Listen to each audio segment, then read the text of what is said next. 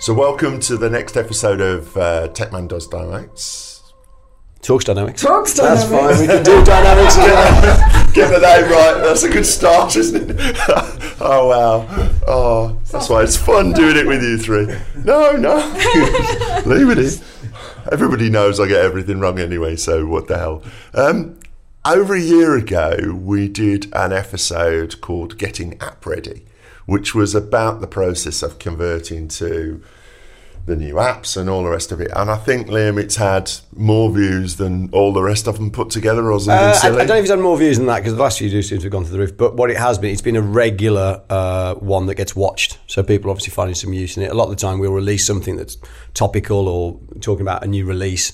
Once that window's passed, people aren't going to rewatch it. But Yeah, with this one, of it keeps going back. Getting that ready is, is, n- as we probably said on that podcast, is not a five minute job and it is a multi year not, job, isn't it's, it? It's worth us covering again Yeah. because we, we have done so many, so much more We've of learned, it haven't? Yeah. in the last 12 months Well, that we, we know more. So, And just to define what this is, this is people who are on historic, NAV, Business Central, with CAL modifications who want to, uh, you know, who've now reached the point where they can't upgrade anymore, most of them, if they're on uh, BC14. And in order to move to uh, Business Central 15, well, 20 now, um, you know, they've got to have all of their customizations as apps um, rather than CAL object modifications. So it's that whole process of getting ready for the new world and getting in a position where you can upgrade, um, which you know is um, is quite long for people who've had nav for 15 20 years as some of our customers had and have had customizations added on top of customizations for the last 15 years change request after change request um, you know unpicking all of that and transferring Yeah. into apps is is a, is not a simple well, people's businesses process. will have changed as well over the last 10, 15 years. So Yeah. things that they that were of, of vital importance 10 years ago maybe aren't so much anymore. And, and that, but those customisations will still be there because nobody would have took them out because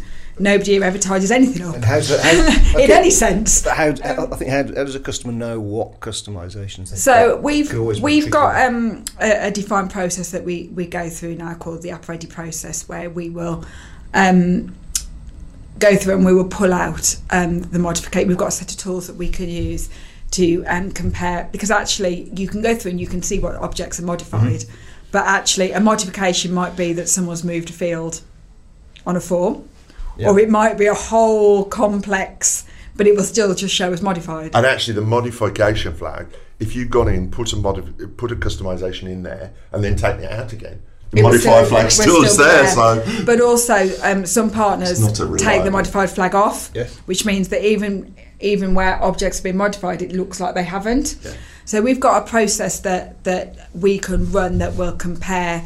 Um, your objects against a standard set of objects, so we can pull out exactly what modifications have been made, um, and we then um, kind of try and group them together. Whether that's by kind of, you know, if you remember when you had the FDDs done in your project, it might be a reference number. It might be if it's more recent, a CR number that pulls it all together.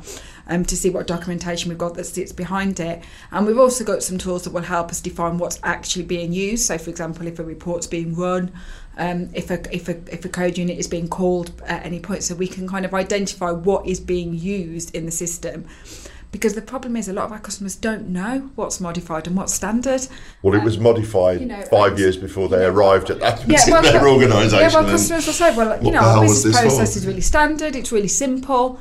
We didn't really need any customisation, and then you find that actually they've had virtually every page modified. Um, every table's got extra fields hanging off it. Um, so then once we've once we've gone through that step to see exactly what modifications are there, it's then a case of right, what is still needed going forward. So that kind of comes into probably three categories. So one, it's it's needed and it's still needed. So that will go on the on, on the list of changes to to be app, transfers. But that, then that's another pro. But then that, that- we'll come to that in a minute.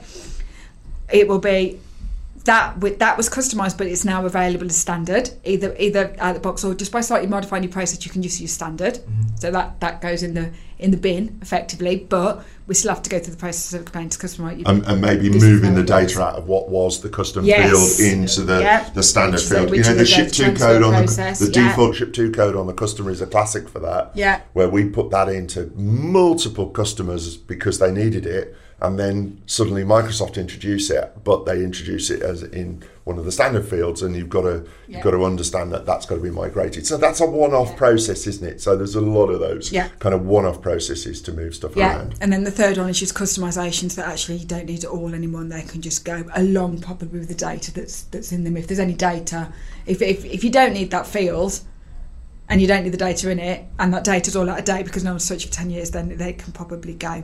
So there's kind of three categories. Once you've got the the list of things that are needed going forward, then it's a case of um,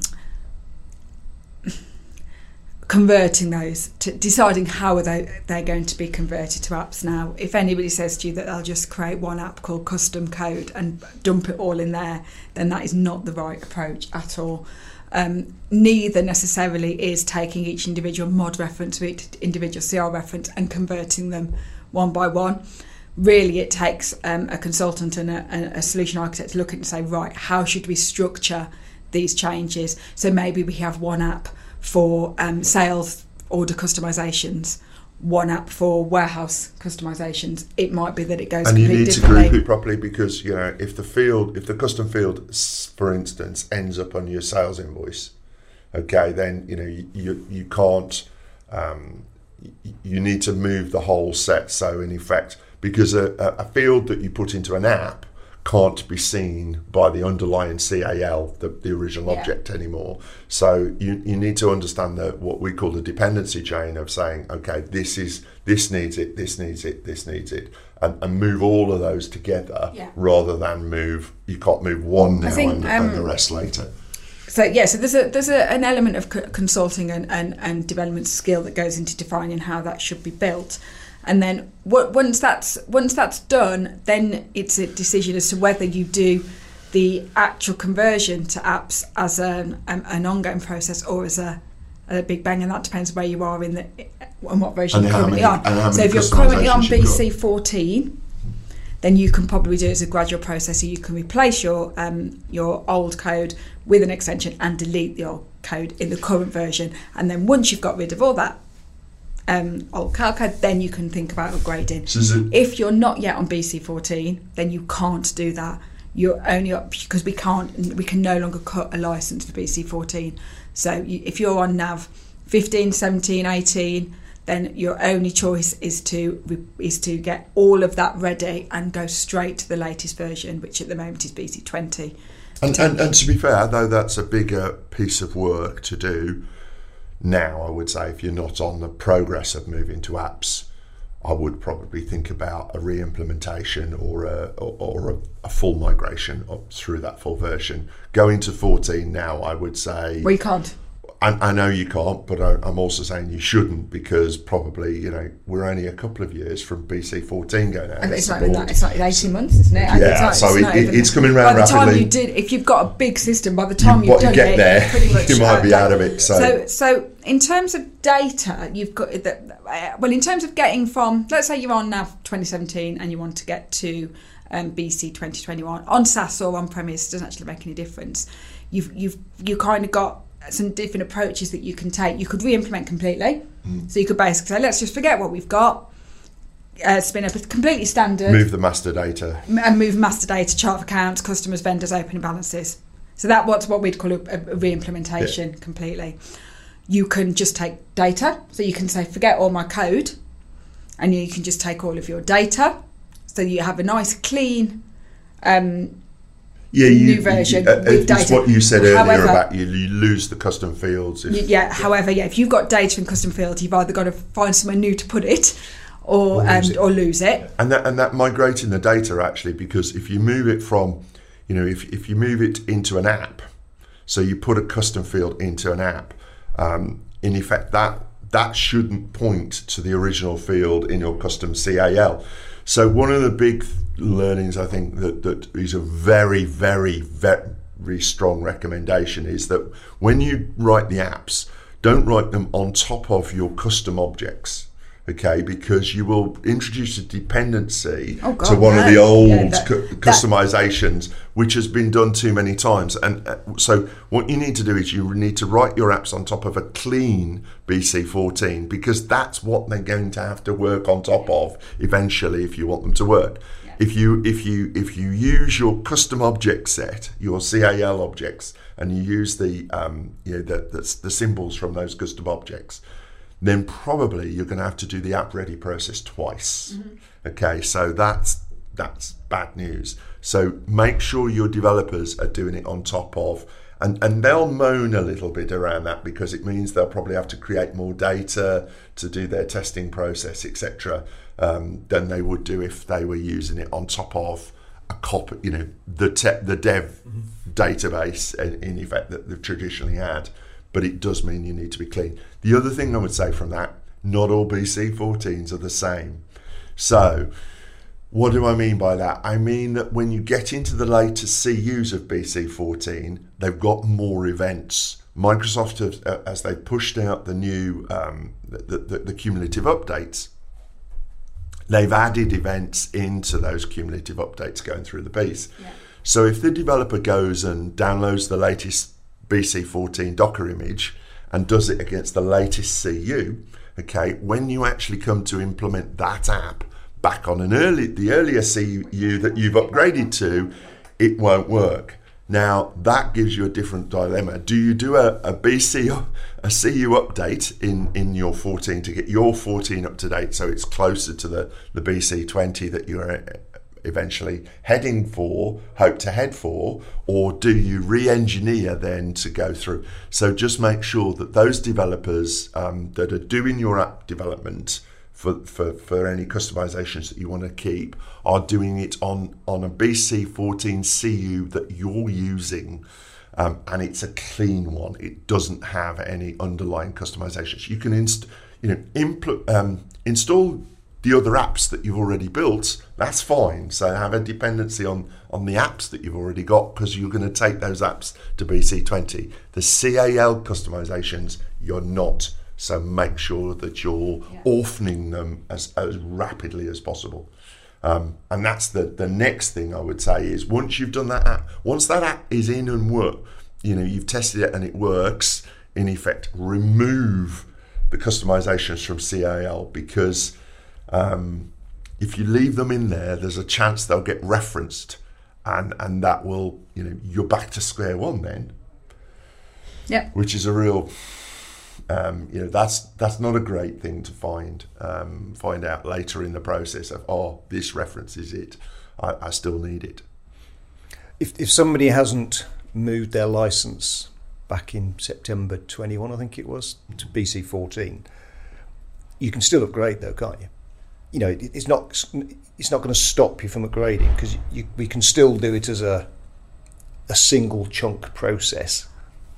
But obviously, it's going to take some testing and uh, a bit more work to do. Yes, but you go to twenty. Yeah. Yeah. Yeah, I think yeah. That, so that's the third option is that you just do a, a, a like for like upgrade. Obviously, it's like for like because you would have to convert your um, Yeah. your cult extensions as part of the process. But um, Yeah, we- so we- it's we- we may I go through it comes BC down 14. to, It's a time and how it's time that's, and cost, That's why it? you do the app ready analysis because you look how much how much code we've got to take, how much data we've got to take, um, and actually it might be that the right answer is none of it uh, and a fresh start. You know, everybody likes the benefit of hindsight, and I think there's not many of our customers that wouldn't say if we were going to implement this again, we would do it this way.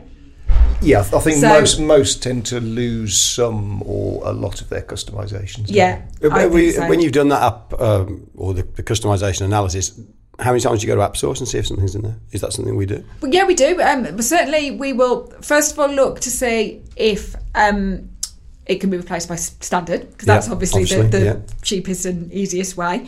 Then we'll look at um, app stores and see if there's anything that we can use there, Um, but also our own um, additions. You know, code that we've got that we can reuse that isn't just used by one customer but used by multiple customers, um, and and therefore will. Um, is a kind of a lower cost of ownership Yeah. for the for the customer because it's um, it's pre-done, it's tested, it's it's proven, um, and it's not custom just to them. It's, it's I- easy to support. I think the AppSource thing is interesting. So, yeah, there's AppSource uh, entries that we use all the time. So they're on our standard standard list, if you like. Um, so Abakion's one. If it's intercompany, we'll probably go that route. You know, th th there's a bunch of others as well.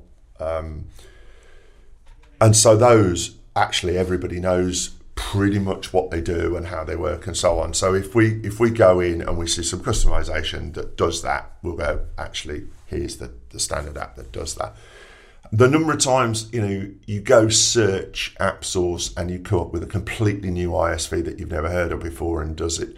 It depends how specific um, specific it is. So um, what do I mean by that? I mean like um, yeah, if, if it's if it's something that is a very one off that, that you've not seen before, you'll go look at you'll take a one off chance.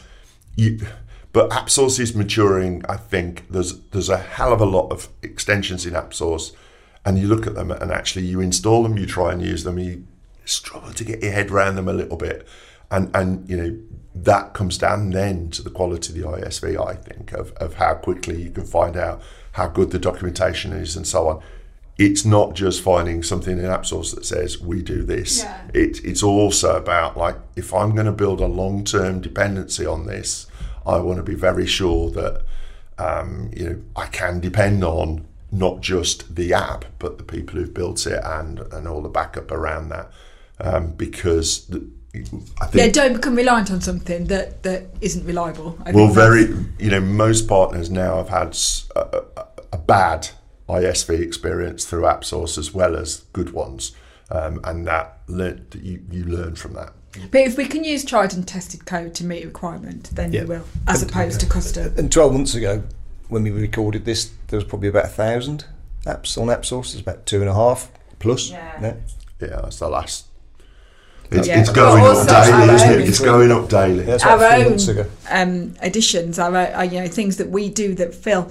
Um, you know, time and time again, we come up against the same little gaps, that, and every customer wants them. Um, you know, things like um, surcharges, yeah. rebates, things that lots of our customers need Mm-hmm. that, that aren't catered for by the standard product. So we, we've got code that we we have that we can reuse for those customers. So it's not Well, they're sur- not starting from scratch. Surcharges with all the price increases that you know, inflation going mad recently has just been a hot topic with customers, isn't it? So Yeah. having a solution where we've got all the documentation, we can drop it in. That's where apps really do work. Yeah. Um, so yeah, so so once that process is done and you've decided which of the three, so it's so ready process, then you decide clean start, data only, or full on upgrade, kind of your three options. Um, then it's a, a, a case of, of, of getting, and if you're on BC14, you can do a bit of a hybrid and you can do it gradually. If you're on an older version, then it's a it's kind of a, a one step process. Now, I personally wouldn't recommend you try and do major process re-engineering or changes to the system as part of that process. I would do that as almost a phase two. So I would get rather than rather than co- overcomplicating the kind of app ready project, I would almost um, stop other other developments. Yeah, how often does that happen? Mm, it did. I think you know. I think we that if you focus on getting that done first and then do the next stage. So if you wanted to add on another ISV or you wanted to to redevelop part of the system, maybe do that as a secondary phase. Do that piece of work first. It's difficult enough to get people bought into testing it and to um, you know this. Your users have got to adapt to a new client, which they, which you know, The web client, the web- yeah. they- you know, if, the, if you're on um, Nav 15, 17, 18, they're going to have to adapt to the new web client. They, don't necessarily, they're going to have to learn. Well, even if you're on BC14, new people who start in your organisation, get them using the web client because, yes, I know If we'll all sit there and say you can't yeah. make the columns wider and a few other things, but actually, it's going to be a hell of a lot easier than, than learning the Windows client. Yeah, Um, if you're on BC14, then then adopting the web client the web certainly client. for, for some users, it works. It, it, then then definitely do that. If you're not, then you can't do that. and, and So go through that pain because um, you know four or five weeks after they've started using the web client, they'll say, actually, this is not too bad. Yeah, I this is okay. yeah, the first week, they'll bitch like hell about it, but It's like any go through that pain. You But will. yeah. It's coming. So. So yes, what my, my recommendation would be that you do it as a as a as a project on its own, and then add to it afterwards, rather than um, I think the other the recommendation is try and make the individual steps as small as possible. You know, I think when and, and actually this is an all up recommendation for, for, for any kind of customization work or whatever you, that you're doing. Once you're live, you know, have a um, do smaller steps more frequently rather than making doing bundling a whole bunch of changes. And what tends to happen is everybody starts out with that intention is uh, oh but i need this but i need this but i need this. And suddenly the whole batch of changes have got huge and then everybody goes oh this is really risky and um, you know we're not quite sure how well this is going to leave it a work and, bit longer, oh yeah. we must do some more testing Everyone we must should have- do some more kind everyone of uh, will have heard quality assurance say make it a sprint, not a marathon, or even a slow laboured jog, a sprint. yes, um, you know, but finish the sprint, have a couple of breaths, and then do the next sprint. Yeah. It's kind of, it, you will achieve more, you will get further actually by doing that than your slow labour jog. That's that's for a huge batch of changes. So I think, especially in the app ready process, um, when maybe you're mixing some mandatory business change in amongst it, um, you keep them small, kind of three, four week, six week maximum cycles of develop, test, implement. And quick question there: Are we now writing, um, you know, the automated testing when that is that that? Not enough, Liam. that's the not ide- enough. That's that's the goal. That's the ideal. Yes, it is. It is the ideal. I think um, you know it's certainly an opportunity to write those tests. The difficulty is that writing the tests isn't as quick and as easy as as, as lots of us might want. Um, yeah, and often it takes as long as the development itself. So you're almost doubling the time, doubling the cost. Yeah. And, can and, take and, longer. and, and for, for customers, that's not that's not necessarily an easy sell. Let's just break that down because it can take longer. Yes, the first test for, for instance, if you take a sales order cycle of creating a sales order, posting it, and, and, and so on, the first test you write, you know, will take a long time hours, possibly days if you've got lots of, of, of bits and pieces. But then picking up that test and changing three parameters and and doing it again will take you 10 minutes you know so it's long term gain, isn't it? Automated it's testing. the, the problem is that everybody looks you know you've got to get that over that initial mountain of getting the first test developed in a particular area once you've done that first test to, to do all the permutations. Now, if you do a manual testing cycle, typically every time you go around that testing cycle, it takes the same period of time. So, the more permutations you want to test of anything, the more um, beneficial automated testing is. So, you know, for us, the warehousing processes, the distribution processes, absolutely because you know, am I testing? What am I testing? Am I testing a pick which has got three um, three lines of the same item from different bins? Um, you know, this one's got a, a, a, a item tracking on. This one hasn't. This one's coming from this zone. This one's coming from this. And doing that manually, Doing that manually to set time. the data up can take you 15 minutes each time to just get the data right. Then you process it through, find something that's wrong that you realise is a, is a data setup. so you then have to do the 15 minutes again to try it through again without changing a line of code, just because you didn't realise that you know that bin hadn't got that max quantity in the right way and all the rest of it. So that's where you know the more the longer your manual testing cycle, the more automated testing works. If your manual set testing cycle takes you five minutes to check something, doing an automated test, hmm, it's going to be a long time before that pays off. I'm not saying you shouldn't do it, but it is going to be a long time before it pays off. If you're doing the automated testing cycle, you know, if you're doing a manual testing cycle and that manual test is taking you 10 minutes to get find you know find some data in your test system that's a snapshot of your live from a month ago, um, and then run the test through, and then find another piece, you know, another item that's got quantity in stock and in the right location and all the rest of it. Um, that's where I think that once you've done the, um, and I think actually one thing that I think we've got to do better is we've got to tell the client when we've run an automated test and it's passed. At the moment, we only tell the client when we run the automated test and it fails.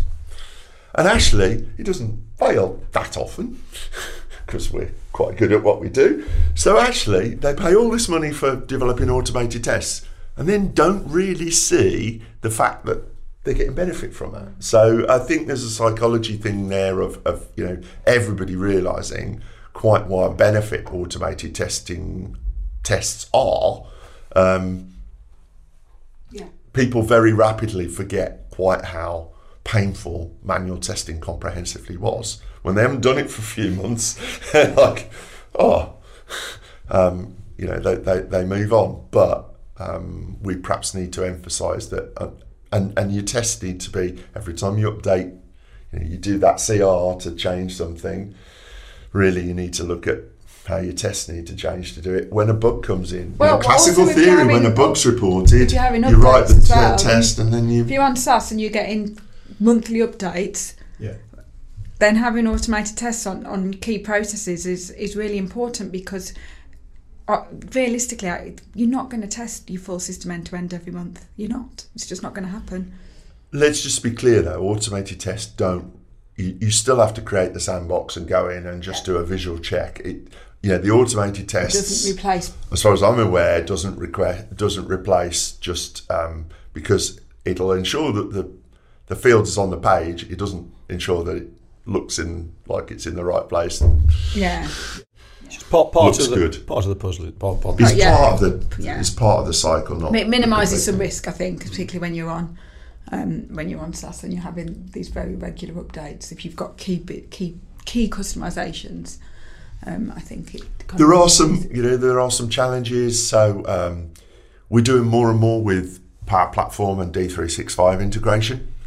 Um, how do you write an automated test that goes right across that piece? You know, web service integration as well, where you're you're linking up to FedEx or, or an EDI system or some pricing system and or stock availability system from a third party. integrations are the hardest things to test, regardless of the method, aren't they? They are, um, you know, t- just having test environments of the systems that you're trying to integrate with, Which you don't always can be do really you? challenging. Yeah, some of the third Yeah. party carriers don't give you test They won't get, yeah, or, or it's a, it's quite. Or it's worse, the test systems are actually out of line with live. Yeah. So you test it against the test system, yeah. mentioning no names, DPD, um, and then you transfer to live and it doesn't work the same way. And they go, oh, yeah, that's been like that for a while. Ah. So, you know, it's um, it does make it hard. But yeah, um, I think, you know, but like the rest of our world has evolved and evolved quite rapidly if you look back five five or more years. Um, I'm sure this will evolve as well. So anything So yeah, so I think that, if you haven't had the app ready process done, then then that would be the first thing to do, so you understand where you are. Maybe we should say if you've got to the end of this podcast and you, you mention that, we give you a little bit of discount on your uh, on your ready. discount, discount, God. Discount. Um, if you manage to get to the end of this podcast, then um, mention it and uh, we'll see. I think um, you know it, it's um, yeah. It, like I said, it, the number of clients who are going through this process, it's now almost the exception that's that's um, stuck back on legacy and has no plans. Yeah. Um, which is you know um, I think in the business world today where there's such rapid change, and and my question, you know, again visiting that client yesterday using the the Windows client that was BC14. I'm you know in, a world of full employment. Are you are your best people going to hang around if your systems are stuck back in um, what everybody sees as slow and clunky land? I would I would question the business decision making around. It's not just the system. It's it's customers and staff, especially, are increasingly expecting, um, you know, a level of this is normal.